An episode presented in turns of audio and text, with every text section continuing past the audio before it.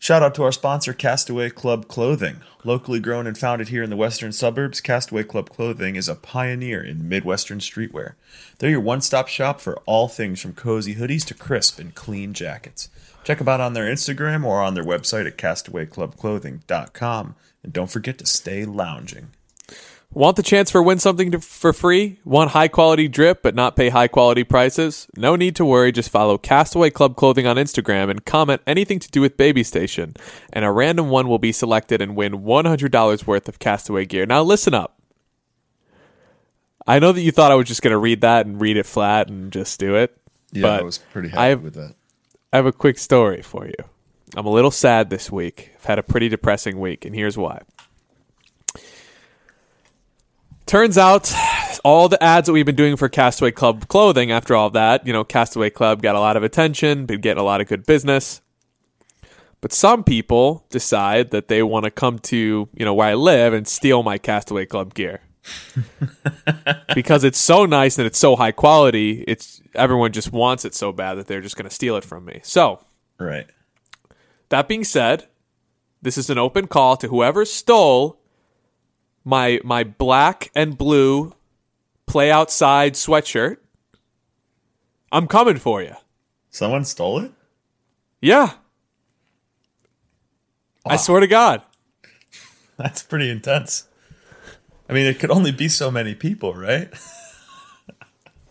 Who who did it? It's got to be It's your an open call. right? It's got to be your roommate, right? How is he not the first one you talked to about this? He's got his own. He's got his own gray one. Okay, well, who else has keys to your apartment? I don't know. Some sort of high uh elite elite thief. I'm telling you, Castaway Club clothing is so good it's attracting the elite thieves. All right, I, I'm going to move this ad along. Are you looking to save a little on your next purchase and support us at Baby Station? You can put in code I am. at Because I got my thing stolen. put in code baby at checkout. Then, idiot, you get 15% off. All right. All right. Jeez, that's code B A B Y. All right, enough with this crap. Let's get into the podcast.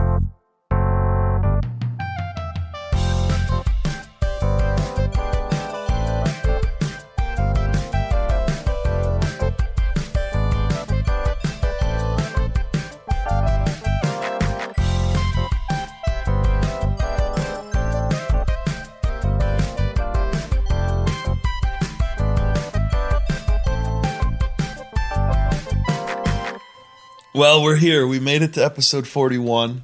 Uh, and uh, it's we've had our fair share of hardships along the way. You know that bike accident last week really messed us up. Yeah, that bike But, accident uh, where we lost all the audio from our call in because of a tape that was inside the bike basket really, really messed us up. And we were pretty sad about all the callers that got lost. Yeah. And you might think to yourself, why do you store the audio for the podcast on a tape? Um, but that's not important. Uh, what's important is we're trying again this week. And Yeah. So welcome to Baby Station. Um, what we what we do here is we usually bring news articles to the table, and the catch is is that Nate doesn't know what I'm bringing to the table, um, and I don't know what he's bringing to the table. So it's constant surprise. However, that being said, uh, oh, sorry, it's a weird world out there, and we firmly believe that there's humor to be found in any in everything. Um, that being said, this week we are re-recording our call-in spectacular, our call-in extravaganza. So we're calling it the Baby Station Call-in Re-record Rendezvous Extravaganza. So we're welcoming in callers once again this week, and actually making sure that we save the recording this time and that it doesn't get damaged. And we are excited to uh, to do this all over again. Yeah, we normally do this to celebrate our every tenth episode. We we call every ten episodes a season. So this Right. this is kind of the the conclusion of season four. Although we never really did this for season three, so this is kind of the season three and four extravaganza. and and also usually on the first episode of the new season, which some might say that this is the first episode of, of season 5 um, we we could choose a new motto for this season. Yeah, so we're maybe we'll get some people's input on that. Exactly. All right, well, we need to ready get take into some the callers. callers here. Yeah. We'll just go from the top down here. All right.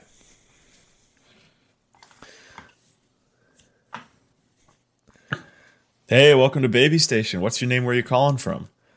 What's up? This is uh, Griffin. I'm calling from Naperville. Oh no way! Hey, no way. What's up, Griffin? I, I have an interesting situation. okay, let's hear it. Let's hear Sweet. it. so, for my major, I am doing some field experience and field work. Okay, And Like a wheat of the- field? like in the fa- on the farm. no, no, not No? the farm. It's more Okay. technical, but uh, anyways, Alright. it comes. Oh, okay. So like saving. You're like a, a farmer's doctor. God. sorry, sorry. Go ahead. Sorry. But uh, part of this comes with working with a supervisor who I have to be in a lot of Zoom meetings with. And as you guys can see, there's what appears to be a California flag on the wall behind me. Okay. It's not for the real California, though. It is for it is a fictional flag from a video game of like an alternate future California, whatever. okay. right. What is the video game? I'm actually interested. Uh, Just All out New Vegas. okay. Cool. Continue on. But uh, anyways, it's you can't really tell that from the angle my camera's at. So I'm talking to my supervisor over Zoom, and at the end of the meeting, he mentions like, "Hey Griffin, just wanted to know California, best state in the nation. You from there?" And I did. I, I said no, but I also didn't tell him it wasn't a real California flag. So now every time I'm in a meeting with him, we spend like the first ten minutes talking about how much he loves California Wonderful. talking to me about all like the different sights and sounds of California. I think Uh. I don't like California. You don't like California that much. Not a fan of it. No. right? Well, well, you know, you've got some tough decisions ahead of you. I'm not going to lie to you. So what, what do I do so I don't have to talk about California for? So you got a couple options. I'd say your first option is take down that flag He, and replace told it. Me, he told me I better not take the flag down. Oh God, no, maybe I was gonna say. Exact words. Okay, he said, okay. "Hey, don't you take that flag down." Is that what he said? Too much. All right, so, I was gonna say you could replace it with an Iowa flag, but you know, Now What here, here's an Nate? option. Here's an option how you gracefully get rid of it. You say you have a family member or a friend who you found out is a huge California fan, and for Christmas you gave them that flag. Ah, that's a good out. That is a very So the- good out. Pro is get rid of the flag. Con is you're lying to your supervisor. Okay. So what? Lying to him by pretending I like California. So here's the thing: is that if he finds out that you still have this flag, what are the repercussions going to be there? It's a great point. I don't know. If you He's took- intense dude, he might get mad at me for lying. He Hmm. he expects perfection. I see. what are the repercussions if he one day sees that it's not a real California flag? The- I can see that it says California Republic. That's not a that's not a normal California thing, correct? I don't know. Yeah. No, I don't think California flags look like that in real life. No, No. The bear at least doesn't have two heads on it. Well, here's the thing Okay. too: is it might just be a, a good thing because you know you have something to bond with your boss about, and uh, you know, so so what if you're not a huge California fan? Maybe your boss will like you more because of it. Exactly. See, here's the thing: fake it till you make it, and this time you got to really, really fake it, and Yeah, don't maybe- stop faking it. Maybe do some research, read up on the redwoods. You know, have some facts to to to woo him over with. Maybe take a trip to L.A. and uh, tell him how how it went and how much you loved it. even if you don't, even if you hate it, you got to tell him you love it. Um, I was gonna say again, the other option is replace it with Iowa. Make sure that you know there's like a potato on it, something really uninteresting, and then maybe you'll lose a little bit of his faith in you, but you'll you'll stop having to lie, and you won't have to live with the guilt anymore. Yeah. That'd be nice. I'd like to get this guilt off my chest. Okay. well, good luck all with your guilt. Um, we're gonna take another caller here. All right. Thanks for helping me, guys. Yeah. Have, have fun. Have a good one. Are you admitting? Yeah. Okay.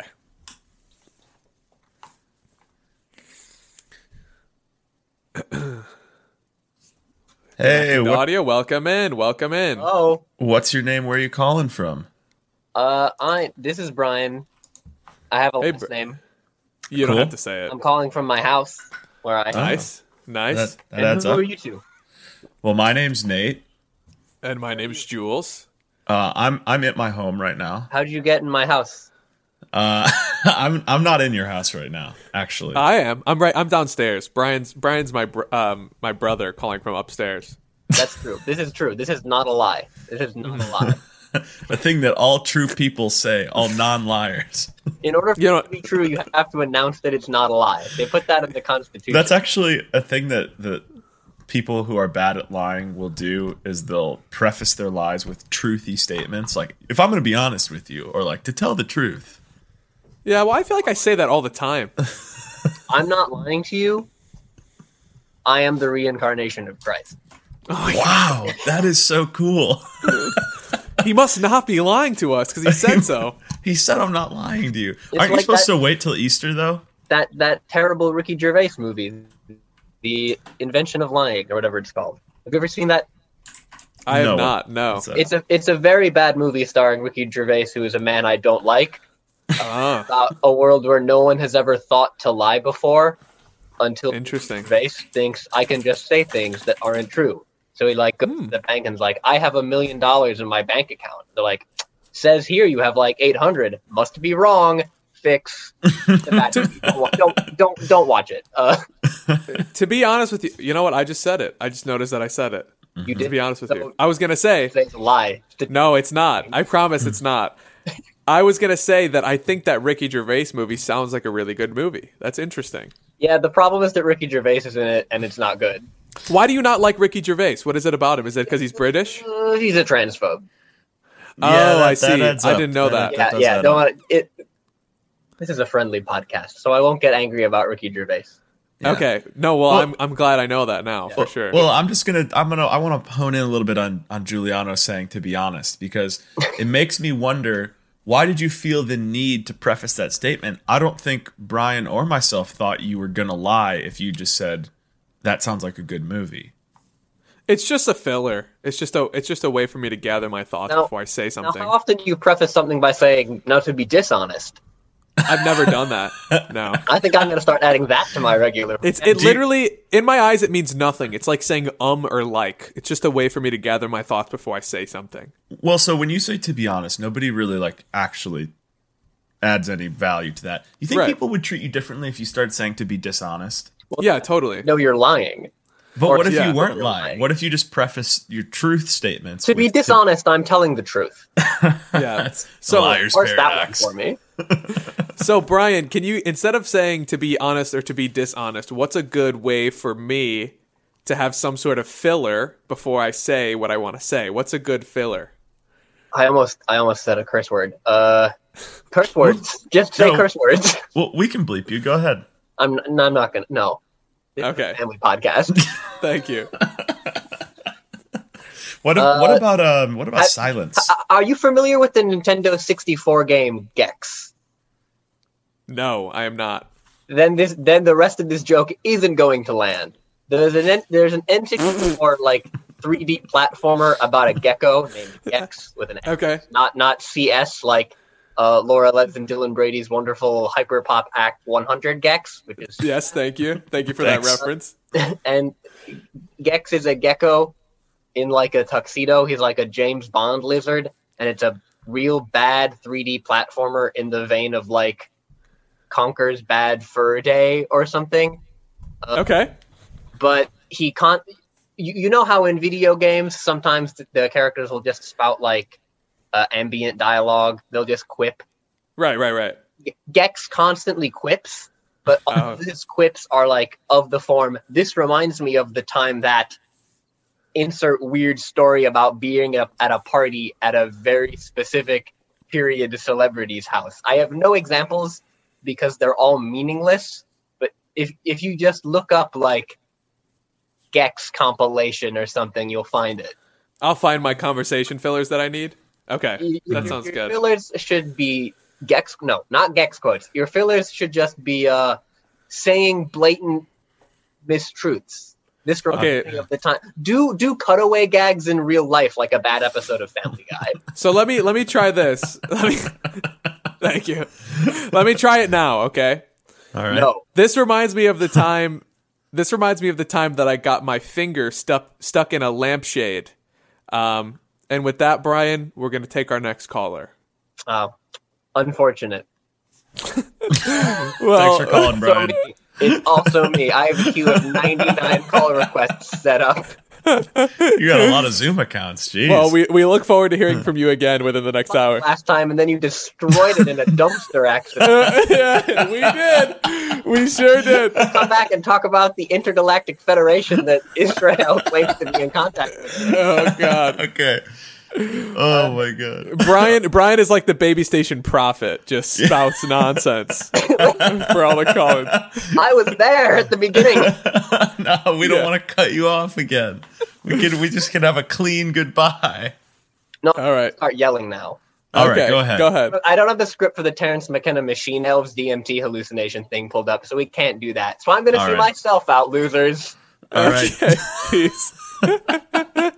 what a guy. Brian is the baby station prophet. Yeah, for sure, for sure. Um, let's get our let's get our next caller in here after that crazy call. I always like Brian's calls. For real, for real. Let's see, connecting to audio. Welcome in, welcome in. What's your name? Where are you calling from? I'm Danny. I'm calling from my living room. Welcome, welcome. I see you have a nice little cat there. I do. I have a guest. Nice Uh-huh. seems like a little bit too kind of a word, but Yeah. I would say. You're being nice. What are you calling in for today? Okay. So, have you seen the weird like MTV show where you get like revenge tattoos? So Yes. one person picks the tattoo for the other. Yes, yes. What is the show called? Do you know? No. Okay, so it's uh it's to explain since Nate doesn't know. It's just that you have a beef with somebody and it's it's a show about squashing the beef and the way that you squash the beef is by making somebody get a tattoo of your choice. that seems a little intense, don't you? And it think? is. And it of course violence and more anger ensues rather than squashing the beef as always. It's it's the, it's a it's a crazy show, but it's funny. It's really entertaining. Yes. So, if you both were on that show, what tattoo would you pick for the other and where would you put it? Hmm. Hmm. Okay, I see. I see. This is a hmm. good one. So, in a world where me and Nate have have some pretty terrible beef, mm-hmm. um, what, what oh! tattoo would I give him? Well, I would say for you, Nate, I would, I would try and pick something that you would have to explain to everybody that you know what it is. So I would, I, you know Felix the cat? It's an old cartoon. Uh, no. I would put it's it's a cartoon of a cat, and it's a it's a very um, distinct looking cat with a big smile, kind of like the Cheshire cat from uh, from Alice in Wonderland. I would put that on either of your temples, and then on your forehead, I would just have um, in in changing color from green to white to orange, uh, a cursive word that just says Irish across your forehead I like that. and um, you would have to explain to everybody, including all your coworkers, that you have to Zoom every day, why you have two cats on your temples and the word Irish across your forehead. Well, you only get because you're not tattoo. Irish, right? Are you, get Irish? one- Yeah, I'm Irish. It's one tattoo. They're all connected. It's in the same spot. Oh, they're connected. That's very convenient. Actually, actually, the Felix the cats are holding like two little sticks, and it's like a sign that says Irish. Yeah, There we go. Okay. I think um, what I would do is I would get a tattoo of my arm on your arm. Oh, okay, okay. So it it's almost indistinguishable from your arm, but it's actually a full sleeve going all the way up your arm. And people are like, "Oh, what's that? What's that tattoo?" And you're like, "It's an arm." It's weird that you have like little blonde hairs on one arm and and really not much of any on the other. Oh yeah, that's going my on there? That's my tattoo. It's a constant. It's a constant reminder that you are in control of my whole life yeah, I, because it's, your it's hand con- is doing everything. yeah, or maybe I put like some nice text on your arm that says like "I own you" or something like that. Right. It says it says um signature here for package, and it's Nate's it's Nate's signature. Um, Danny, if you had to give your worst enemy a tattoo, what would it be? I don't even know who my worst enemy is, so I can't.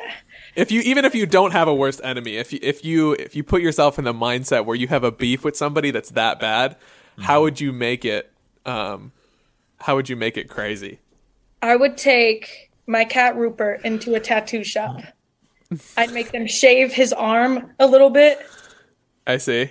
So that he could it could tattoo the skin uh-huh. and Yeah. get a picture of my face uh, On on Rupert. because he thinks he owns this house, but I do. Exactly. So There we go. to show that I have to show that power dynamic with the tattoo. For sure. Your your cat is a little bit violent, is that right? Correct. Yeah, yeah. Correct. Yeah. It would be Sometimes a you real just gotta shame tat if- him up. Yeah, re- real shame if somebody accidentally cracked the door for too long, huh? Right. I don't know who would do that. I don't know who would uh, leave the door open and yell, Ruby! So, I, I we do have a caller waiting, but I do want to say this. Nate and I were on a podcast. Um, Called I- Baby Station. no, no, it, it's the cat one. What is the what is the cat podcast called?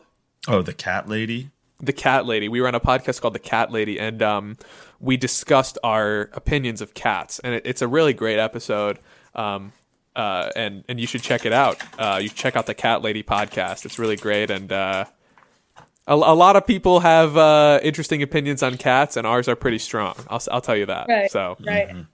I don't know what those are. You know, I don't know those opinions. no no all right that's too thank you for calling thanks for the thanks for the great uh, prompt and we will see you soon Thanks. Nice to meet Bye. you all. nice to Yeah. meet you too Bye.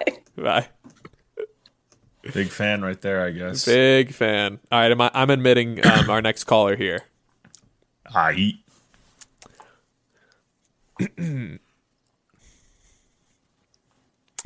Welcome in. Welcome in. Hey, hey, Uh, hey, what's your name? Where you calling from? You're muted, by the way. Hey, it's me, Dilbert from the comics. What's up? Welcome, Dilbert. How are you? like from the from the Dilbert comic strips in like the Chicago Sun Times. Yeah, yeah, yeah. Whoa, we got a famous caller here today, guys. Wow, I'm a, I'm a big fan, actually. Welcome in, Dilbert. Thanks. It's just, it's just me. It's just me. So, What's your favorite moment from the from the time you were on the comic strip? Uh, there's this one time I went on my computer and I got I got a virus and my boss got real mad. Um, and uh, how did that end up for you? Did it end right there? Did, was there any sort of development, or was it just He said he was going to fire me. I got a, a bit of verbal abuse, but it, we we got it taken care of. So, that's good to hear? That's good to hear. That's So- classic Dilbert right there. So, so what's your reason for calling today, Dilbert? uh, I don't know. I don't know. Just trying to see what's up. Okay. What's up with you guys? I'm kind of bored. Work is getting kind of tight. So. What's what's work for you these days? I just did around. you just did around. yeah, diddle. I just dilbert around and um, go on my computer and see what's up online. You know, it's, it's what I do. So, what was the most recent thing that you looked at online, Dilbert? Oh, I started reading the news. Started reading the news online. You apparently don't have to get it in the papers anymore. You can just No. Right. just go on the computer and they have it. Yeah. And they have it for you. So, Um, how, so you get paid okay. to do this Yeah, yeah. by whom? The boss. Why why do they pay you to do that? It Seems like you're not really generating profit, right? Mm, I'm. That's what I've been trying to. That's what I've been trying to figure out all these years, man. That's what I've been trying to figure out. It really because it doesn't seem like you've been trying to figure that out. It seems like you've just been browsing the internet. No, you can't. You caught me. You caught I'll be honest. You caught me. so, so I'm I'm looking at Dilbert right now. He's got kind of like the um the no hair Yep. color on his head, but it's like um, but it's like all it's all like curly, but you can't really see the hair. It's just like the comic strip. He's got the nice glasses, And a tie, So- always a tie. always a tie. Yeah, he's kind of got like a cylind- cylindrical looking head. Um, so Dilbert, interestingly enough, I've never seen you turn around. So can you do that for us right now? Yeah. Huh? That's crazy. Oh my goodness! Wow. Wow. It's weird. On the back of Dilbert's head, it's just it's just a tattoo of the glasses that were on the front of Dilbert's head. They're pretty sweet, right? So sometimes in the comic strips, are you turned around and doing something else while you're kind of Well, acting for the comic? I'm not. I'm just like kind of living. They're just. There's like a crew. Wow, Dilbert, talking to you is almost just as interesting as the Dilbert comic. Thank you. Now here's a question: Are the cameras always rolling, and they just uh, they they kind of Yeah. edit the most interesting parts, or do the, is there like a day where like, oh, we're shooting a couple strips today? Well, they don't tell. They don't really tell me. They don't really Oh. tell me. I just there's a crew, and there's the boss, and there's my computer. Just working day after day, just trying to get, just trying to get by, right? Right. Again, it doesn't really seem like there's that much work going on. From what you've told us. Well, I get paid. I get paid though, right? I get paid. yeah. I guess So- so. So how does that work out then? Well, that's It's- what I've been trying to figure out. I agree. This, I agree. This is the same reason. This is the same reason. What I've been trying to figure out for the comic for 35 whole years. I've been trying to figure it out. I just So don't how- understand why they pay me. How did you get into the comic business? They just picked me up. They just said, "Hey, we're looking for this new funny thing. We're just trying to be. We're just trying to be the next big thing." And I'm like, "Well, I, I got just that. I'm real interesting. I work for this job. You sound really interesting. Thank you. Yeah, I have a lot of fun things to say, and then that just kind of happened. I can't believe we got Dilbert from the comic to call in. Oh, so, yeah. like, it, give me an example of one of the fun things you have to say. well, uh, I was outside. I was outside walking my dog, and the next thing you know, a police officer came up and said, "Hey, I recognize you from the comic." I said, "Well, I get that a lot." and then I started. I kept walking the dog. Somehow, somehow, we are getting a perfect recreation of, of exactly how Dilbert comics go. it's like it's like some sort of weird buildup and like half of a payoff, and that's it. Hey, okay, I don't appreciate you hating on Dilbert. Dilbert is a funny comic. Well, yeah. Dilbert is a funny comic. I think I try to make it pretty good. I try to have some good moments. So, No. do you ever find yourself wanting to script your interactions a little more so that they're funnier? It's just the real me. It's just the real me. I don't script it. It's how I am. So, so here's the thing, Dilbert. I'm getting a little bit of a weird, like we're on the Zoom call right now, and I see your face and and Nate's face, and for some reason, I think if Nate just put on some glasses and tipped them down on his nose, he would look a lot like you. Yeah, yeah. I, s- I think I kind of see it. I think I see it. Maybe it wouldn't look quite like me, but I think I can see it. Okay. Uh, what's it like just being so effortlessly funny and and gregarious? You know, It's great. People love me. I go out to the bars. Sometimes I bring my dog and my Walkman and just see who's around. it's pretty cool. It's pretty cool. I feel This is ridiculous. All right, Dilbert. Um, thanks for calling in. Uh, this this has been fun. you mean I keep, I can stay like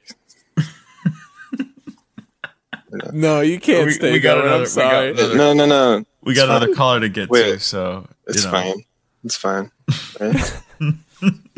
Yeah, it's fine. It's fine that you can. you guys do anything right now you guys Yeah, we got another caller we got to Oh, get to. okay okay well I got a new comic coming out so A new Okay. comment? a comic a new comic so just check out your com- check out your uh just check out the news All right, Okay. all right. That's Take I it gotta easy, say. Dill. yeah you guys yeah you guys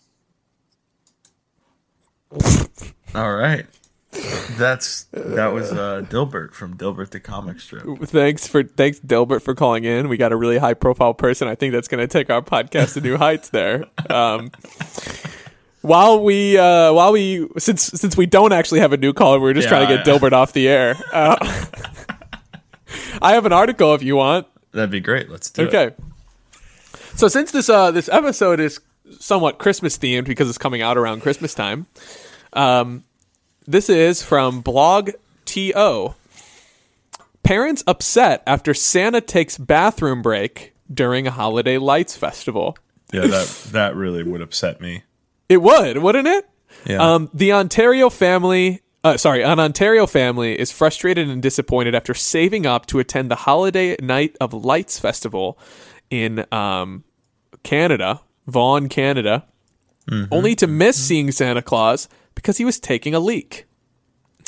Michelle, a mother of uh, seven year old twins, uh, were beyond excited to see Santa at the Lights Festival. As you can imagine, the highlight of the show, right, for any child would be Santa at the end. Um, I'm assuming it's a parade of lights, and Santa comes in at the end of the lights parade. Um, but driving, it's I guess it's also a drive-through light show, so they were driving through as well.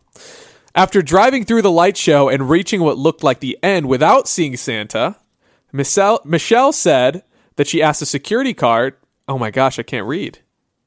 Michelle said that she asked a security guard if that was it, and they confirmed that they had completed it. And the kids were very, very hurt, and her children were extremely tearful about missing Santa. Wow. Um, I want to know how you feel about this. Well, you know, I, th- I think it is pretty sad that uh, they, you know, Santa has been hyped up so much to these children that it's you're just like a crushing moment to not meet Santa. I don't see what the big draw is personally. An old guy who hops down everybody's ch- chimney and brings presents. I mean, I don't know how dumb I had to have been as a kid to think that Santa's real, and I don't know if I ever really did because even even as soon as you say that he goes to everybody's house, the logistics of that is nightmarishly impossible. He's magical. He can do whatever he wants. Yeah, but how does that work? I mean, even if he gets down the chimney, how long do you think it takes to get down the chimney? A couple Super minutes? speed, dude. Super speed. The guy just hops down. Okay, like so how fast is that? How long does that take? Like, however short he wants. He's like the Flash, dude. He can run around the world in like two seconds. Not even. I don't know if that's true. He's got the sleigh. He runs at super speed. He flies at super speed. Well, well, Santa only uh delivers during the nighttime, right? Yeah, but So doesn't that- matter. He's got well- he's got infinite super speed. But since Santa delivers during the nighttime, then by definition he can't deliver to the whole world at once Um, that's that's not true. Why why do you say that? because only part of the world is in darkness at any given time. Okay, that's that's true. That's true. But then he does like Australia in our nighttime, and then he does you know us in Australia's nighttime. Right. So so even if even if he's doing the parts of the world that hit 12 p.m., you know, at and at, all the time, um, that's still a ton of houses to do in a, in Bro. a very short amount of time. That's twenty four hours. He's got twenty four hours to have super speed and do the whole globe. He's got it. He's got it in the bag. It's not 24 hours. It's much less than that if he if he has to do everybody at midnight. Dude, he doesn't. Who says Santa's only comes in at midnight? I'm just saying, even the Flash could not go to billions of homes and and bring presents with him because the Flash. Well- the whole reason the Flash can be fast is because he's unburdened and he has the special man. suit. Sounds like you're a little bit of a Grinch here. A little bit. Of I'm a saying, how are you going to get billions of presents around the world? Listen, man, it's it's Christmas time. Why don't you lighten up a little bit? Listen, listen. There's no physical way that you can get presents from the North Pole to billions of houses in a reasonable amount of time. I mean, the logistics of that are insane. And then for one person to do it, come on, get real. Okay, here's the thing. I understand that we need to humanize Santa a little bit. I get it. So with this bathroom break deal, let's say that Santa might be using some families' bathrooms across the across the globe every every mm-hmm. Christmas. He has to be, mm-hmm. right? Christmas Eve mm-hmm. night, he's got a long drive, he's spending 24 hours, 12 hours, however much we want to agree upon, you know, dropping off these presents. That's probably like four or five bathroom breaks. So four or five people wake up in the morning with a dookie in their toilet. You don't think Santa flushes? No way. He's got to leave it, right? He leaves some crumbs of the cookies. He's like a lazy guy, right? If he leaves some Well, crumbs of the cookies, that's completely different. You might be a lazy guy, but still have some self decency. No, no, no. You know that kind of person that leaves some scraps on their plate, leaves the crust on their on Okay, their peanut but- butter and jelly sandwich. You know that they're leaving their dookies in the toilet. So not only is Santa lazy and a slob, he's also a complete sleazeball. Not necessarily a sleazeball. The guy's got to relieve himself, right? He has to. No, no, it has nothing to do with him relieving himself, but only sleazeballs leave their dookies in the toilet. Okay, listen. He can run across the United States, fly across the United States and all different countries in a in a matter of of a night. That's You think he's going to waste time flushing a toilet that's not super speed? No chance. But he's he's already sitting on the toilet. As soon as he's done, he might as well just hit the handle the as guy he's getting the, up. No, right? the guy poops in what's, super speed. What's well? What's stopping him from flushing the toilet in super speed? In in the amount of time that it took you to to ask that question, Santa could have already pooped 500 times and and not flushed the toilet. Well, but- you but- add a flush in there, he's, he's only pooping like like 10 times. That it takes that much time to whack the handle. That yes, So- of course. It's, so you're it's telling like me all this- efficiency. That's what he's this- about. This theoretical man can go through millions and millions of houses in a matter of hours, but can't flush the toilet. No chance. The guy, seems- the guy's gonna waste time touching that handle. Some and sometimes you know it gets stuck. Sometimes you, So- you gotta wait until it's hissing too long, so you gotta press the handle again. He's not So- gonna leave it like that. Why? So why? Why the hassle? Well, it sounds like he doesn't wash his hands either. Then No, Santa. Santa does not wash his hands because Santa's that a takes a lot of time. Santa's no, he's not a slob. You can't call a guy who gives children presents around around the globe a slob. I absolutely can't. It is completely irresponsible to not wash your hands. That's how diseases get spread. That's disgusting. Okay, I know that Santa that is the main spreader of COVID nineteen. Then if he's not flushing his hands and he's tracking his poo poo he, everywhere. he's definitely not going to be flushing his hands, which is what you just said. That would be awful. he- well, that's maybe that's how he washes them efficiently. He flushes and then sticks flushes- his hand in the tube, get the water to wash over it. Santa, Santa, after after taking a nice old dookie from all the the cookies he's energized himself with throughout the night, poops, dips his hands in the toilet while he's still sitting, and flushes, and then lets lets the water run over his hands. He's like, "It's water. It's the same thing, right?" It's the same thing. Okay. This is Um, good. We got another caller waiting in the room, so I'm gonna admit them. All right. Okay. Nice. You just took a nice sip of your fluids right into the mic. Yeah, I love fluids. hey, what's your name? Where are you calling from? Welcome in. What's up? Um, it is Rod Blagojevich, and Oh Okay. no way! I'm calling from prison. From prison. Dang, dang, Rob we got Blagojevich, former U.S. or former Illinois governor. What can I say? I'm so corrupt. we got we got Dilbert to call in, and now we got Rod Blagojevich. We got two high profile superstars very on, high on the. Baby Station podcast. So, um, so Rod, what do you what are you calling in for? Um, do you have do you have anything to say? Any questions to ask? Yeah, I wanted to play a really quick game with you guys, and it's called Okay. Hot or Not. All right. Okay, hot or not? Sure. Sure, I love it. Love to hear it. So first, we got ASMR, hot or not. Oh, okay, interesting. Mm.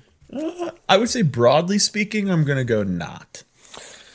Yeah, I I'm just gonna say not broadly speaking, very specifically speaking, it's a not for me. There's something about ASMR that makes me cringe, makes me feel weird, um, makes me feel interestingly enough, and I'm not kidding when I say this, and that, my friends, is not pres- uh, prefacing a lie.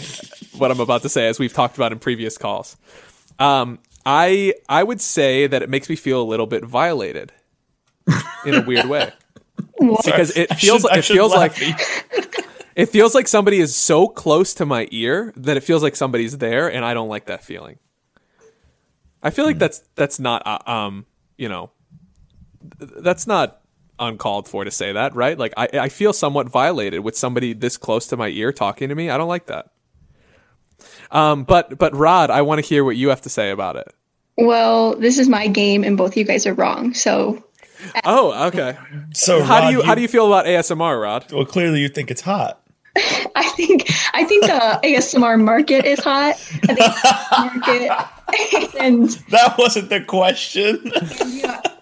Rod Blagojevich. I don't think Rod Blagojevich talking in third person. I don't think he likes that. So moving on. Um, No, wait, I don't want to move on if, if that's okay with you. I Oh. I just want to know when you're sitting in your prison cell and you get maybe your hour of phone time um, every day, what is it about ASMR and like what do you watch? What is how does it make you feel? I'm genuinely interested.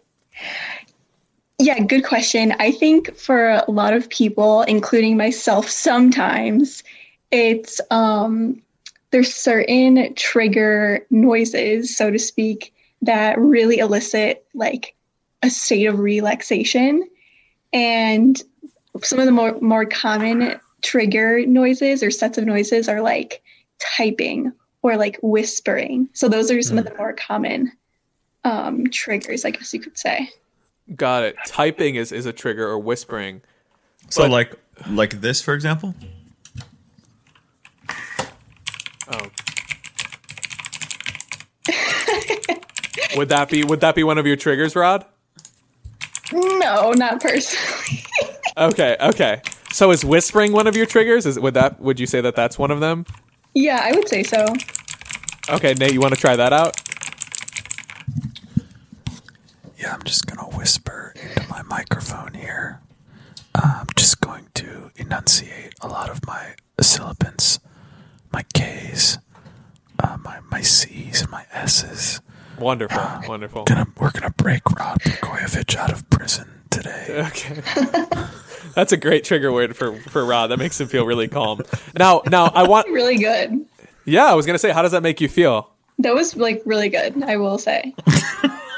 Wow. Now, now, now, Rod, Rod says that that's great, and maybe Nate has a career in um in ASMR ahead of him.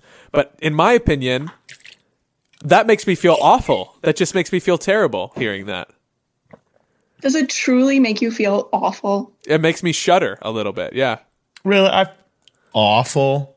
Dude, awful is a big word. I'm just over exaggerating a little bit, but it, it does make me shudder. I don't like I don't like the noise of that. I don't like hearing like like that, like from your mouth in the mic. That's disgusting to me. That actually leads me perfectly into my next hot or not Okay, go ahead.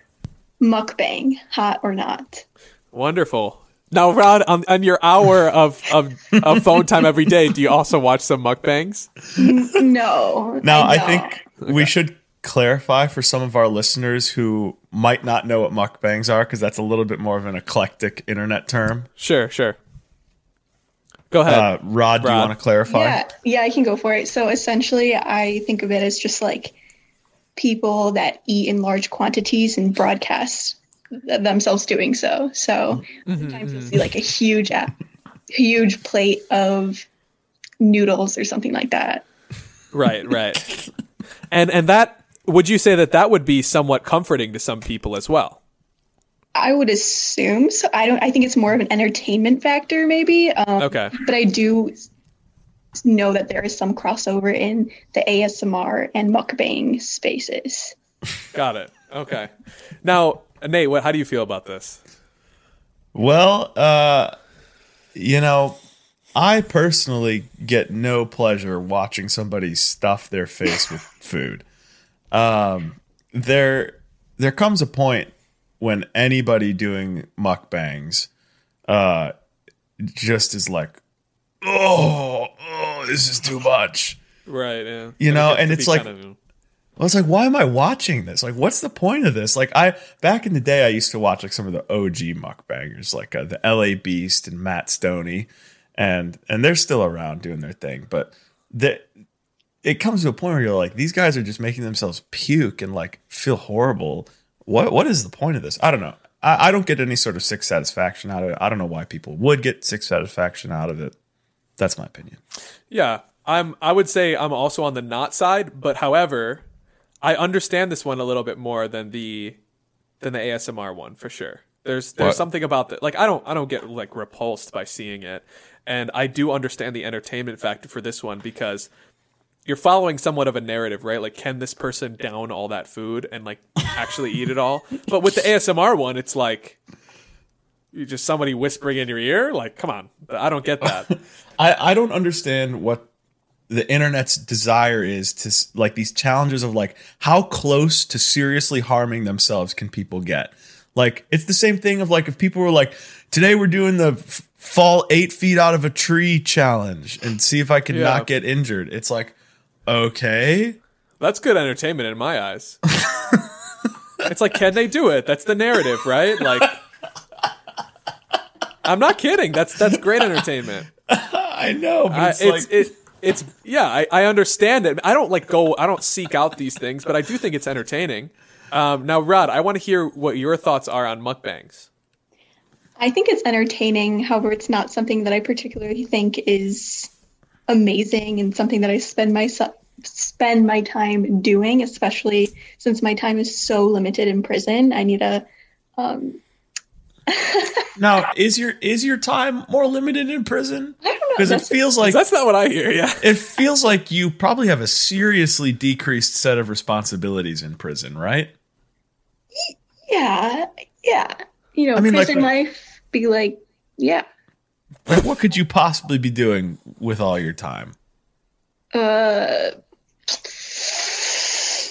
uh, I actually can't divulge that information at this moment in time. Yeah, that's fair. That's fair. Yeah, yeah. I You know- am interested. I will say before I, I hop off, I will say that I'm really interested to peer into the lives of those that make mukbang videos. Like, how do they prepare Yeah. for those types of videos? Are they fasting? Like, what are they doing so that they can eat in such large quantities, right? Right. Yeah. Right. Well, maybe I- they're doing nothing. You, you don't think they're like not eating for like hours beforehand? I think that that's they're probably not right.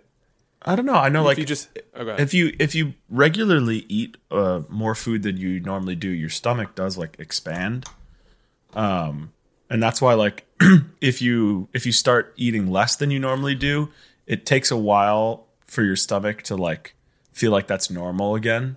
Like Yeah. your stomach has to like shrink again. So I imagine if you're mukbanging a lot, your stomach is probably like you know Massive. like a balloon. So maybe you have just an increased capacity for that stuff. Uh, I guess so. Yeah. Or So maybe you don't I'm think- completely off the a mark. lot. Yeah, you know. All right, thanks guys for All right. for Yeah, thanks for in co- hot or not. Thanks for calling in, Rod. We'll see you soon. All right, Actually, we won't see we won't see you soon. Yeah. Oh. But, Definitely. yeah. We'll see you in a long time. But peace out. okay, bye. Bye. Okay, I don't think I'm done with this Saint Nick conversation that we were having before. no, yeah, I'm definitely not done with it. Okay, so listen up here. All if right. you're such a Saint Nick cynic, what is it that you're going to tell your children um, when they're growing up? Um, that's a great question. Um, I mean, I don't, I don't really see value in the Santa In just myth. ruining your child's innocence as they grow up? Well, yeah, like what's the point? Like, okay, I tell them, I tell them about Santa. I say there's a there's a nice old man who brings you presents, and then I, you know, I lie to them until a certain point at, when I say Santa's not real, and I really hope that my kids would be critical thinkers, you know, and say, well, why did you tell me that earlier in my life? And I think I would say, I don't know. You know, like what value does it bring my kids? It gives them like stars in their eyes when Christmas comes and they're excited for Santa. I was so excited about Santa when I was younger. I think it'd be more fun to be like, uh, you know, Christmas time is when you get gifts for everybody, you know, in your family, uh, and, and you know who's important to you, and th- you know that's how you show the people around you that you care about them is you get them gifts. I, I don't know. I um I disagree. Only because I think when kids are young, a lot of a lot of pleasures that kids take, and maybe you would agree, are in the imaginary. Of course, things aren't real, right? Like you're gonna play with your toys, and you're gonna like make narratives surrounding your toys that aren't real, but it's it's almost like they're real because you're a child and they're imaginary things. So why not play? It's like play. It's like playing with your kids. It's like playing pretend. I don't think it's lying. I think that it's it's um it's just like a fun thing to do with your kids when they're younger and then once they get old enough you say this Santa is not real however we did it to have like fun when you were younger and if you say it warmly I don't think they're going to be like you lied to me all these years Well, let's get one thing straight. It is lying. I For disagree better or it's for, not for lying. better or for worse. So so let's just get this straight. You tell your kids Santa's real. it's like it's eh, I Yeah? don't think it's lying it's not lying How, how do you define lying? So would you I'll tell you this. If you if you were playing with your kid, playing dolls with whoever, playing playing with action figures, playing with army men, and mm-hmm. you and you say like, "Oh, this army man's going to go run over and knock over like the enemies, whatever." Is mm-hmm. that lying to you? Or or if you if no, you if because you, because we're clearly we're we're holding toys. We're we're clearly just make believe. dude, you know? it's it's the same It- it's the same thing. would no it, it's different though it's different because like in the same realm that like dungeons and dragons isn't lying when i'm like and my character casts fireball you know because that's like we're clearly just role playing and that's the same thing if you have you know little green army men that you're playing with. The difference with santa is that uh a lot of i'm not saying i would or you are but a lot of parents are tell that tell their kids that this is reality you know? There's no distinction from reality with santa. That's the lie. I think that kids are young enough to not have that distinction of reality with their toys either. no i mean no i, I disagree because any kids at any age like do not seriously think that their toys are real. Like i had i had names for all my stuffed animals and the couple Webkinz i had you know and i i had like uh these matchbox cars and i gave them all names and i drove them around like this little like carpet i had. And i had names for all of them. But at the end of the day i knew that they were just cars And you're claiming that you knew the same about Santa, that you knew that Santa wasn't real.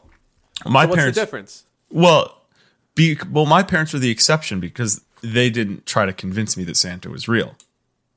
I wouldn't say my parents tried to convince me either. They just said it was, and it was like a fun thing. Right. So tell me how that's not a lie. Because it's like it's like playing, it's like imagining, it's like the magic, quote unquote, of Christmas. Yeah, but it- It's like but it's di- um. oh, go ahead. well, very rarely though, when we're just playing with kids, do we do we do things that like try to make the lie seem real? Like you know, there are parents. I, I it seems like our parents did a reasonable thing, but there are parents who who legitimately won't tell their kids until they're like eight or nine that Santa's not real, and these kids grow up thinking that Santa's a real person. Okay. I hear that. Totally hear that, and I understand that. Have you have you seen Polar Express? Uh, I, I've seen bits and pieces of it. So I don't the- really, the- I don't the- really know. the story of Polar Express is that there's a kid who doesn't believe in Santa, um, and it plays upon that, right? That he's not a believer, quote unquote, Right, believer. right, right, right. And since he doesn't believe, he doesn't hear when a bell rings. Like when Christmas bells ring, he can't hear them. It's like part of the magic in the story. Oh no, anything but that. Okay. Why you got to be a jerk about it, man? And if, if I was that kid, I'd be like, sweet, less annoyances. No, no. He's he's if you if you really look deep into the into the story, it's As you've done. I have not, but if, if you look somewhat deep, if you look beneath surface level, it's a story about imagination, and it's a story about um, believing for quote unquote the right reasons. Right? He's not just believing in Santa because he's believing in the lie. It's about staying like a child, and he's growing up, and he's losing his innocence as a person, and and he's being more cynical and the the I think one of the main things about being a child is being innocent. And um, I don't think it's a lie. I think it's preserving whatever innocence that your child has and allowing them to find some sort of magic or spirit in in whatever is fake or a lie. Even if it is a lie, I don't think it's a bad lie. I don't think it's harmful. I, I don't think it's harmful either. Um, I think it's I- actually helpful. yeah, because you like sometimes you motivate kids to be good. Like if you're not good, Santa won't give you presents. that's a practical thing, but but it's it's it's more about um having children believe in the magic or the beauty of life even though it might not be completely real. Like the thought behind believing in santa is that maybe there's good in the world or that um like somebody bringing you presents is a good thing right? It's something exciting. It's something to get excited about life about if you're someone who i guess follows the christian christmas belief. But Well, and many people who celebrate Christmas don't even adhere to any religious faith. exactly yeah Well, and I, I guess my issue is that I, this is just personally, I don't, I want my kids to like to feel those ways, but because of of practical reasons, like I want my kids to find value in life and quote unquote magic in the world because of true things that exist about the world. You know, like I think like nature is very beautiful and there's a lot of magic to be found in nature and that's a very practical thing that I think, you know, we can we can find a lot of beauty and hope and magic in. Um and so, you know, I would rather my kids do that through practical means that they can sustain into adulthood and that you know become very useful you know foundations of their worldview rather than you know myths and legends um, as as sources of of magic because very quickly when they grow up and start thinking for themselves that magic is going to very quickly fade away I hear that, and I think that's practical. Um, but when I was a kid, whenever I would see nature, it was just like nice. I can pick some grass out of the ground. I can see some trees. You think a kid's gonna understand the beauty of nature as like a no kid? realistically no but i would like to you know uh optimistically think that you know i could i could parent my kids differently than the masses mm-hmm. The only the only use that nature had for me when I was a little kid was that I could pick out a blade of grass and put it between my thumbs and make a duck noise by blowing into my thumbs. that's it. yeah i And playing kick the can. That's it. Oh, kick the can was my bread and butter. Yeah, I always, Yes. I actually had a rather negative view of nature growing up because my parents always wanted to go to this this forest preserve by our house that was just like a long gravel path winding through some prairie. Right. And it was just so boring. Like Right, I, yeah. I'd been there a million times. It was just flat land. So I was like, this is stupid. But I think if I had, if I had been raised where like nature was like more important and we like visited a lot of different places and I don't know. I'm not saying that's a bad thing. I just I, and I'm not sure if that would even work cuz like you said kids don't really care for that kind of stuff. Hard hard question until you understand, right? If you when you're a parent. Yeah. I guess at the end of the day I just want my kids to be like critical thinkers and you know real analysts and I don't I don't know how realistic Sounds like you're gonna have is. really nice kids, really fun kids. Yeah, I think I'm so. kidding, bro. I'm kidding. I think they will. I think I think critical thinking is a key skill to develop self-awareness which generates empathy and compassion and As soon as I, as soon as my kid comes out of the womb, I'm gonna scream in my kid's face, "Santa's not real!" and then they'll know. They'll never forget. I my my kid like like pulls something off the table that causes another dish to crash. I'm like, how did you not see that coming? Yeah. How did you not see the plate there? You knew what would happen if you would do this. Be a critical thinker. Be a critical on. thinker. He's like, Dad, why are you angry at me? I'm not angry at you. It's more nuanced than that. Yeah. Come on, think about things. There's no black and white. Come on, it's a gray area. I don't even know what black and white is yet, Dad. Oh man, that's good. That's a good one. yeah. I, Um, realistically, I'm gonna have way too high of expectations for my kids. Yeah, same. I hear that. Just, let's let my kids play with Legos or whatever they want to play with, and then I'll Yeah. I'll leave I'll leave them be. You know. I was talking kidding. to a friend recently who who has uh, young, very young kids, and like under four, and they were saying like how rough it is having kids that young, and I was like, hey, you know, only a decade until you have like a functioning human. Yeah, yeah. it's kind of kind of terrifying, right? I think you're more, you're functioning when you're about six. I mean, I, yeah, I mean, like you can operate relatively Right. independently. Right, right. Yeah. It's got to be weird for parents to like interact with their adult kids. I know, right? Yeah, my mom still treats me like a baby, though. Aw, that's so sad. Not sad. I mean, it's it's whatever. It's like I mean, like I think what a lot of moms do, but You probably just like get you, you do that for so long that Right. it probably is hard to grow out of that.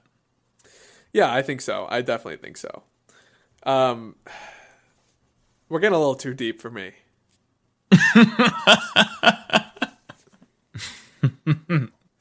All right, this is funny.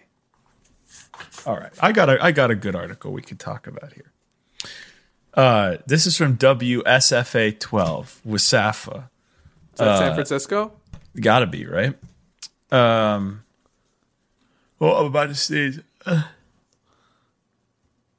Let it out, baby. Let I'm out the trying. sneeze. I'm trying. Oh, it went away. Oh, I hate that. Worst feeling. Look up at the ceiling. Look up at the ceiling. It'll help you.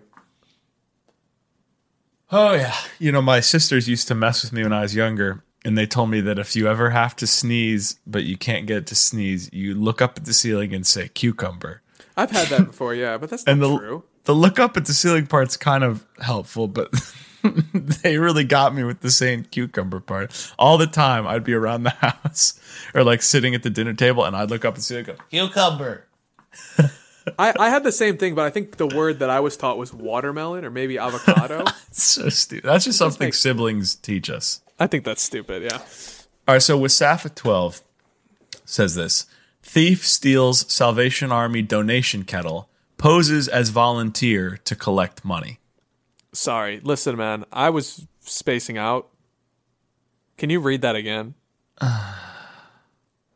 Ask me to do an article and then just don't even pay attention. That's I know, I was spacing out. I was looking at I was looking at the screen and I wasn't paying attention. Say something that's going to make it seem like we actually need to cut there. Cut here. Cut here. Nate, I'm I'm telling you, cut here right now. yeah, you really think I'm going to be listening through that? Think, oh, yeah, we can leave that in. Yeah, I know. I'm just making sure. I think it's all right.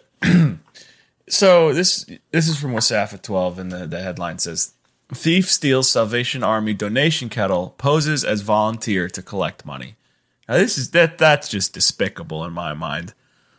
But uh, you know, I'm not even gonna read the article because it literally is exactly what you think. It's it too is. long. The headline the headline is is so sufficient here because that's exactly what happened. But here here's my thought here. This guy is the dumbest thief in the world. Cause let's be honest, there ain't no money in those donation kettles. There's nothing. So I'm gonna be honest with you here, and I just did it again. Said it.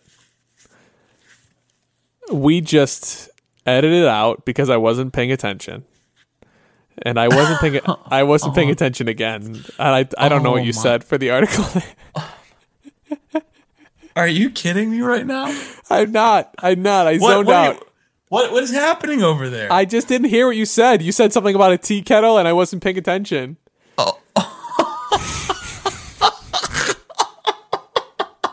And I was trying so hard to understand what you were saying so that I wouldn't have to ask you to repeat it again. And I couldn't understand. I was like, what is he talking about? Something about tea kettles and a guy stealing What? something?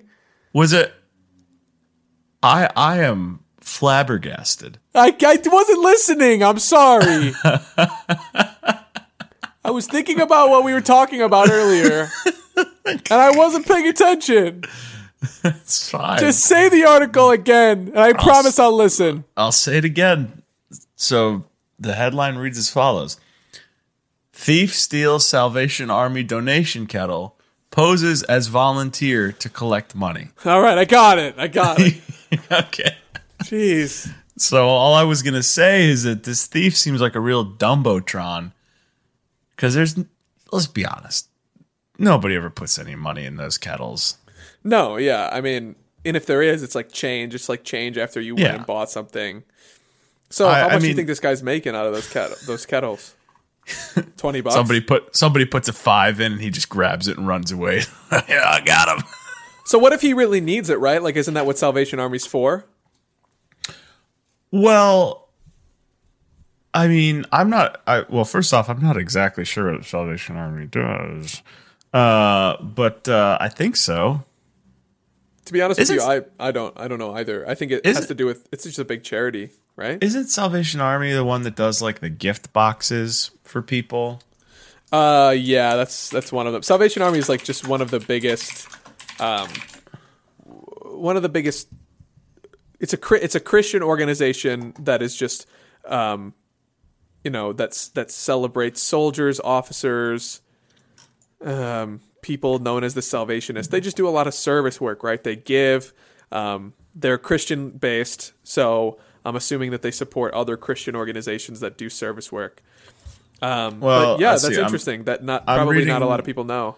Yeah, I'm reading their website. Uh, apparently, they have they operate a homeless shelter in Chicago. Um, they serve a million meals annually through Chicago and the suburbs. Uh, they work to help against or to fight against sex and labor trafficking. Yeah, I see here. I got a list. They um, they have disa- they they support disaster relief, um, homeless shelters, alcohol and drug drug rehab, um, the LGBTQ plus community, uh, food pantry, spiritual healing, job training. Sounds like a. What are you laughing at? Sorry, spiritual healing just sounded like a shaman walking around in a circle. Well, I, I think that uh, I think that it's a good organization, and uh, Uh, I don't know. I I'm hesitant to to levy any praise because I Sure, I have read some sense. pretty critical articles about the Salvation Army. Um, it's the thought it- that counts. Come on. at at face value, it seems like they have good intentions, but Sure. I don't know. I, th- I think I remember reading some pretty bad things about the Salve Army. All that to say, that's not the point here. Point here is, what in the world is this guy thinking? Not only stealing the kettle, but then posing as the the guy shaking the bell to get money. yeah, I mean, this is this is pretty sad, honestly.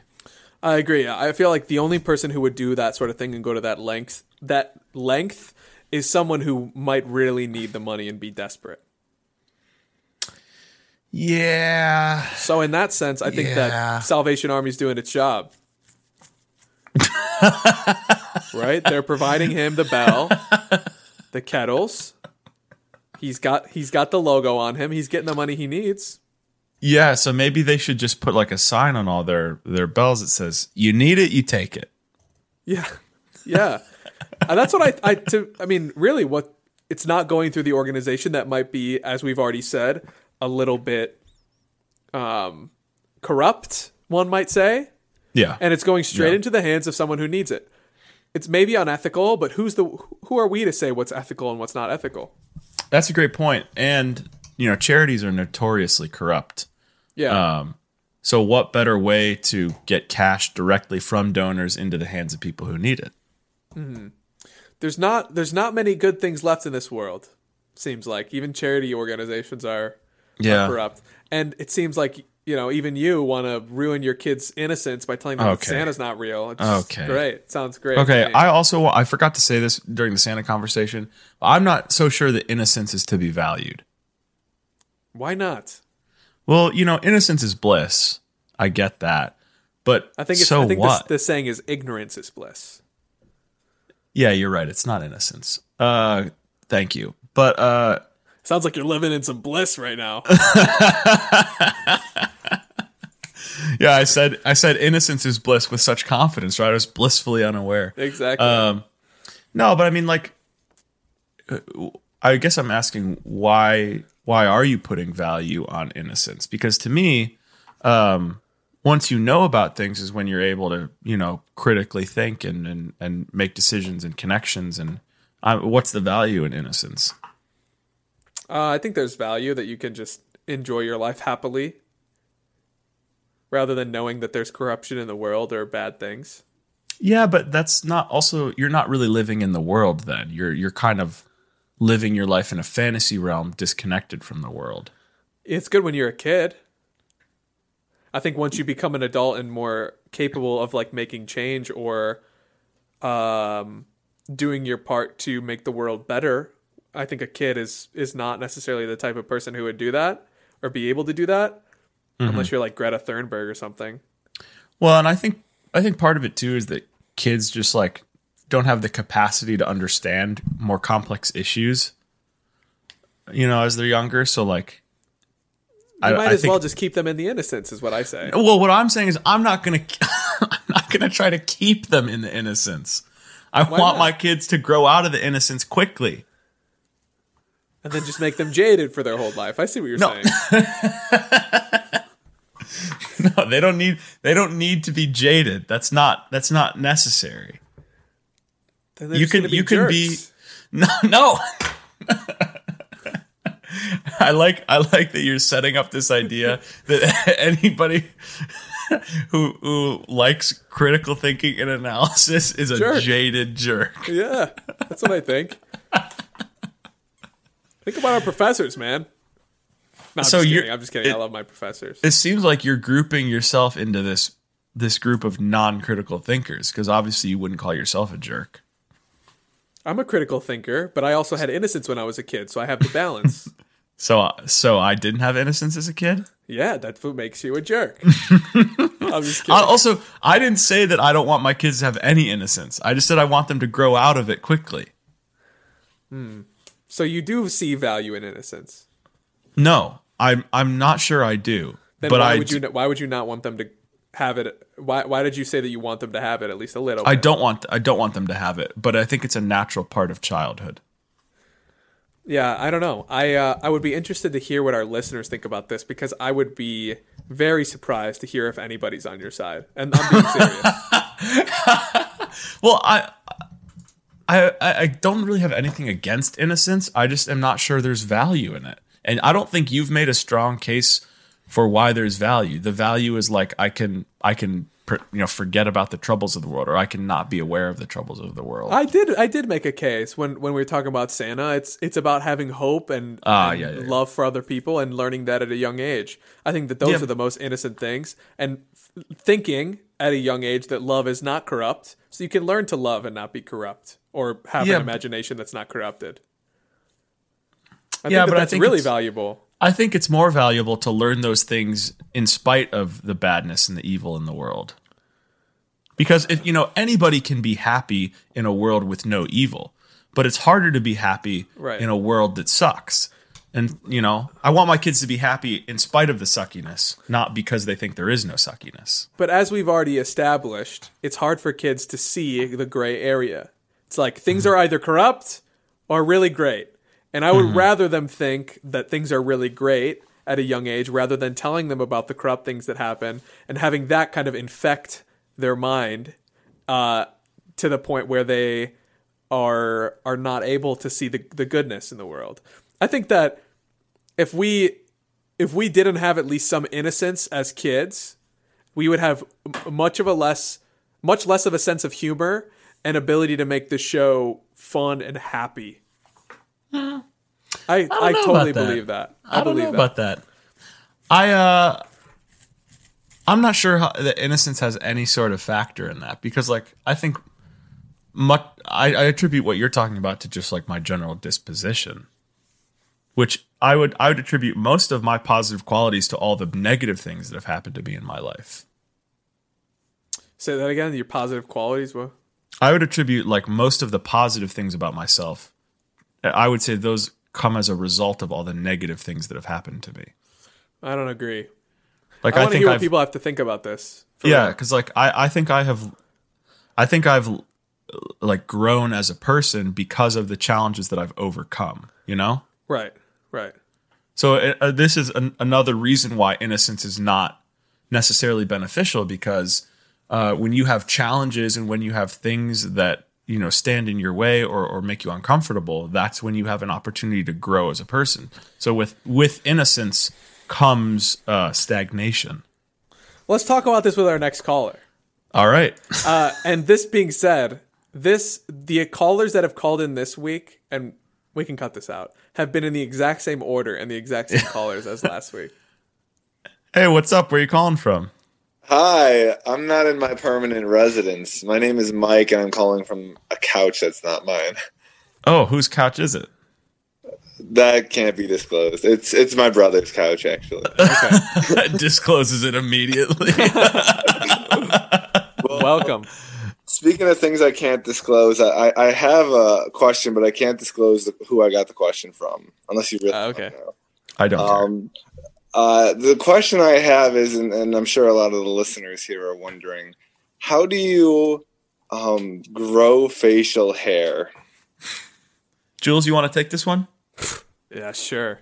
How do I grow facial hair? Like, Yeah. how does it come off? A little better at this than some others.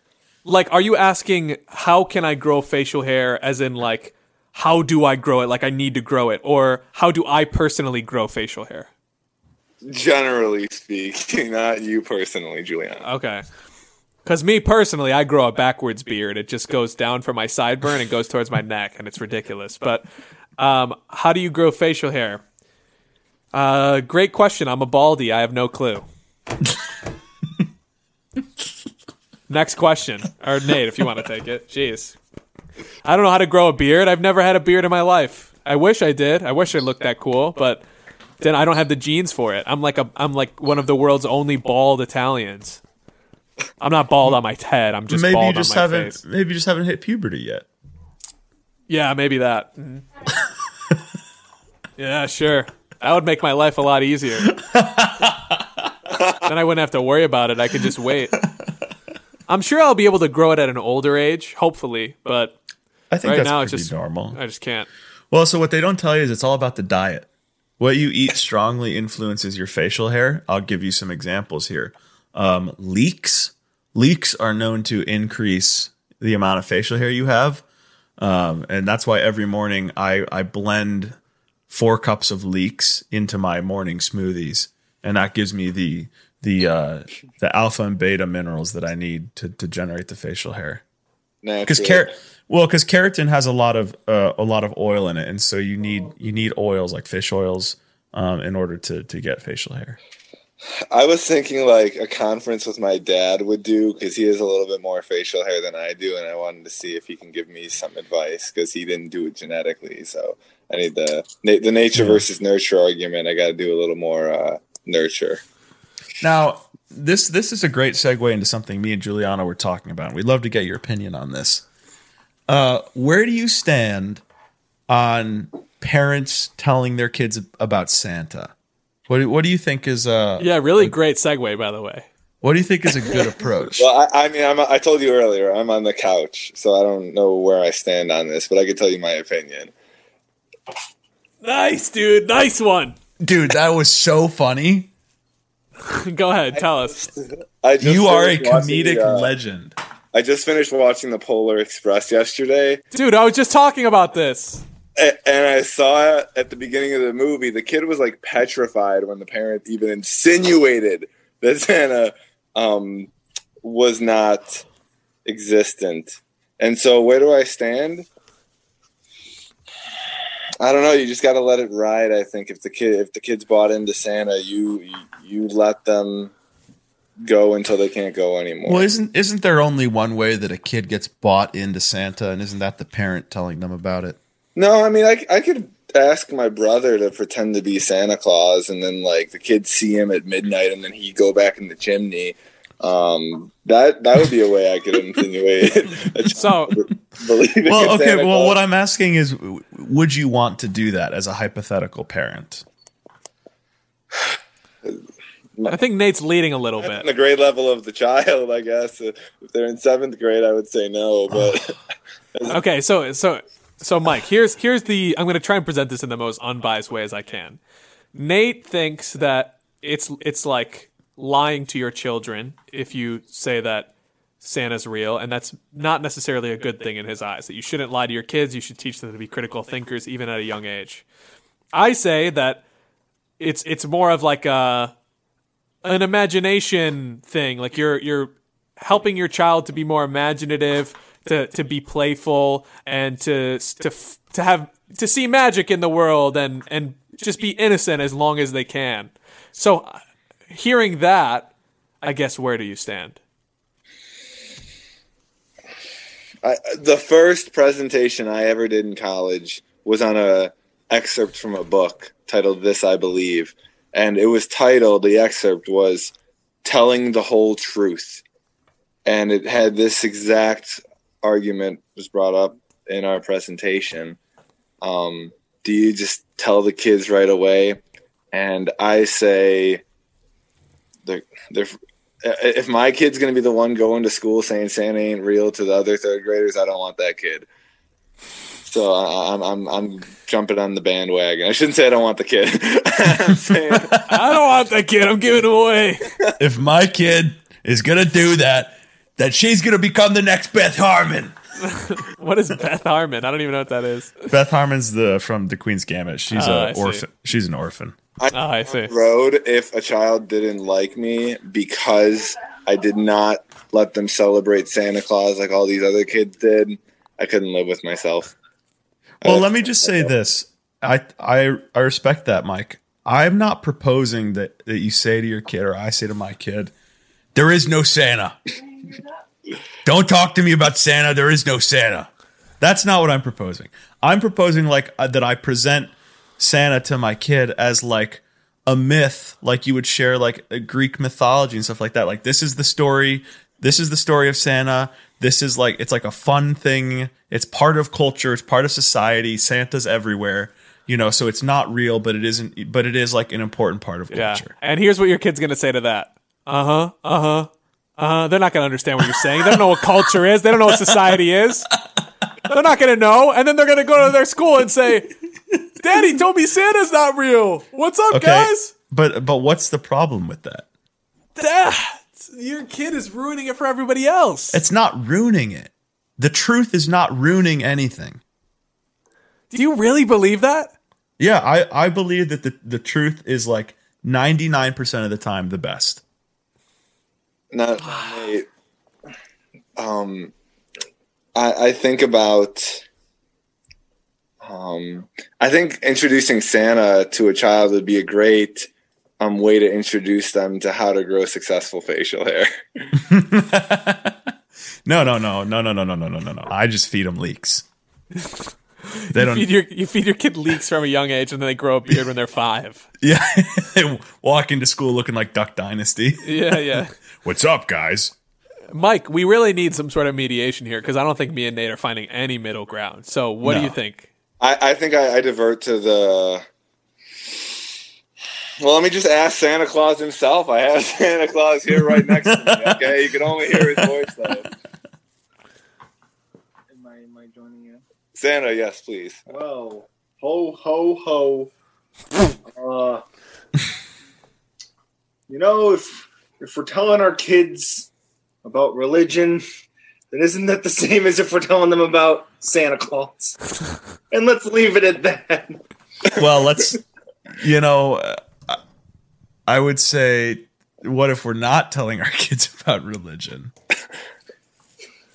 Uh, I don't know. Nate. This is getting a little too deep for me now. The, the the the guy that when I lived with him went to church every single Sunday for work.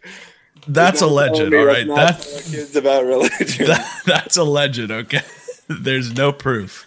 so, so we've had a, an appearance from Dilbert, we've had an appearance from Rod Blagojevich, and now we've had an appearance from Santa, and we still have not gotten any sort of mediation from Mike. Mike, give us an opinion.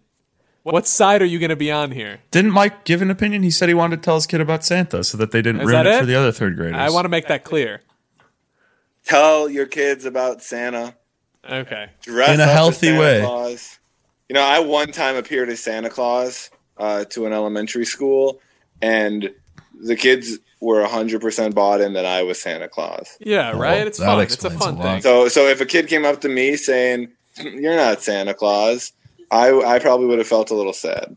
Dude, imagine I would a worse, and you telling your kid to not believe in Santa makes other people's days worse. Right. Imagine if your kid is at that gathering at a school and they have Santa appear. Mm-hmm. Your kid's going to sit on the sidelines and have a horrible time seeing everybody else have fun.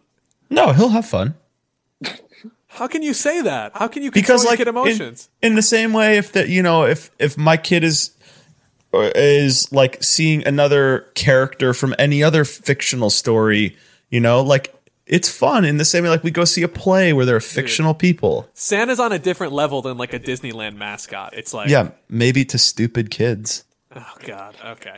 I think the conversation is over. Mike, uh, I will say that's a very immature way to end a conversation to say, I think the conversation's over. I think it is because we're not finding any middle ground. No, but I'm enjoying I'm enjoying arguing about it. No, I don't like that. I think we need to find some middle ground. Do you want like uh, me to say aside so it's two to one and the other person's wrong? Are you trying to get me to help you two come to an agreement? Because it doesn't sound like No, Well, I'm I- not I, I, am not looking to come to an agreement. I'm to be honest, I'm not either, but I, I do I do think that it's good to hear somebody else that's on my side. So I just you. it's nice for me to know that my kid is gonna beat up your kid. okay, okay. D three hundred one. Yeah. UFC 2074. It's gonna be it's gonna be uh, Donald Norris versus gonna be- Giovanni Catalano. It's gonna be Cassander Whitcliffe Baker Norris ver- versus Giovanni Cal. yeah, yeah. This is unrelated, Nate. Are you related to Chuck Norris? Yeah. I knew it. Aren't we all? No, only Nate is. Technically. No, I'm uh, I'm actually lying. I'm not related to Chuck Norris, but uh, my sister in college convinced her whole floor of her dorm that she was related to Chuck Norris. They all called her Chuck as her nickname. Cool. Uh, Well, is it is it cool to lie to everybody you know? it's fun. Well, just like Santa. well, I'm sure your sister had a great time. yeah. Was- Nate, Nate, you say it's okay to tell the truth, but one of our roommates, you wouldn't even tell him you offered his Oreos to other people. So That's again, that's alleged. That is that is alleged. Mike, I really need you to stop coming after me here. It's all right. on, on the lost footage, Mike came after me pretty hard, so now it's equal. Did he? Yeah, telling me that I was impatient. Oh yeah, I forgot about that. All right, Mike. I know the All right, bike Mike. accident ruined it all, but thank you for calling in. Peace. bye. Bye. All right. I do really enjoy arguing about Santa. I think it's a very thought provoking conversation. I agree. I think this is going to be a good episode for sure. All right. It's going to be interesting if we get any any listener responses. I mean, really, one response would be interesting. We never For real. get that. So I'll say it now. If you're listening, if you've gotten this far, which probably five people have, send in for real. Text us on our personal numbers if you have it, or send in an email to babystationsubs at gmail.com and tell us your opinion on Santa. And if you have the time, you could detail it. And if you don't have the time, just tell us your opinion and, and we'll leave it at that and we'll talk about it next episode. All right. I think it's about that time. We'd like to thank our homes for letting us use their space. If you want to send in your articles or your Santa opinions, please send them in to babystationsubs at gmail.com. Follow us on Baby Station Pod on Twitter.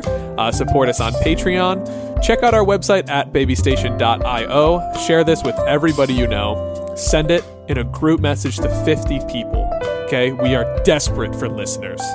Um, and thank you to Santa Claus for sponsoring this podcast, who is absolutely real, and to you, our listeners, who we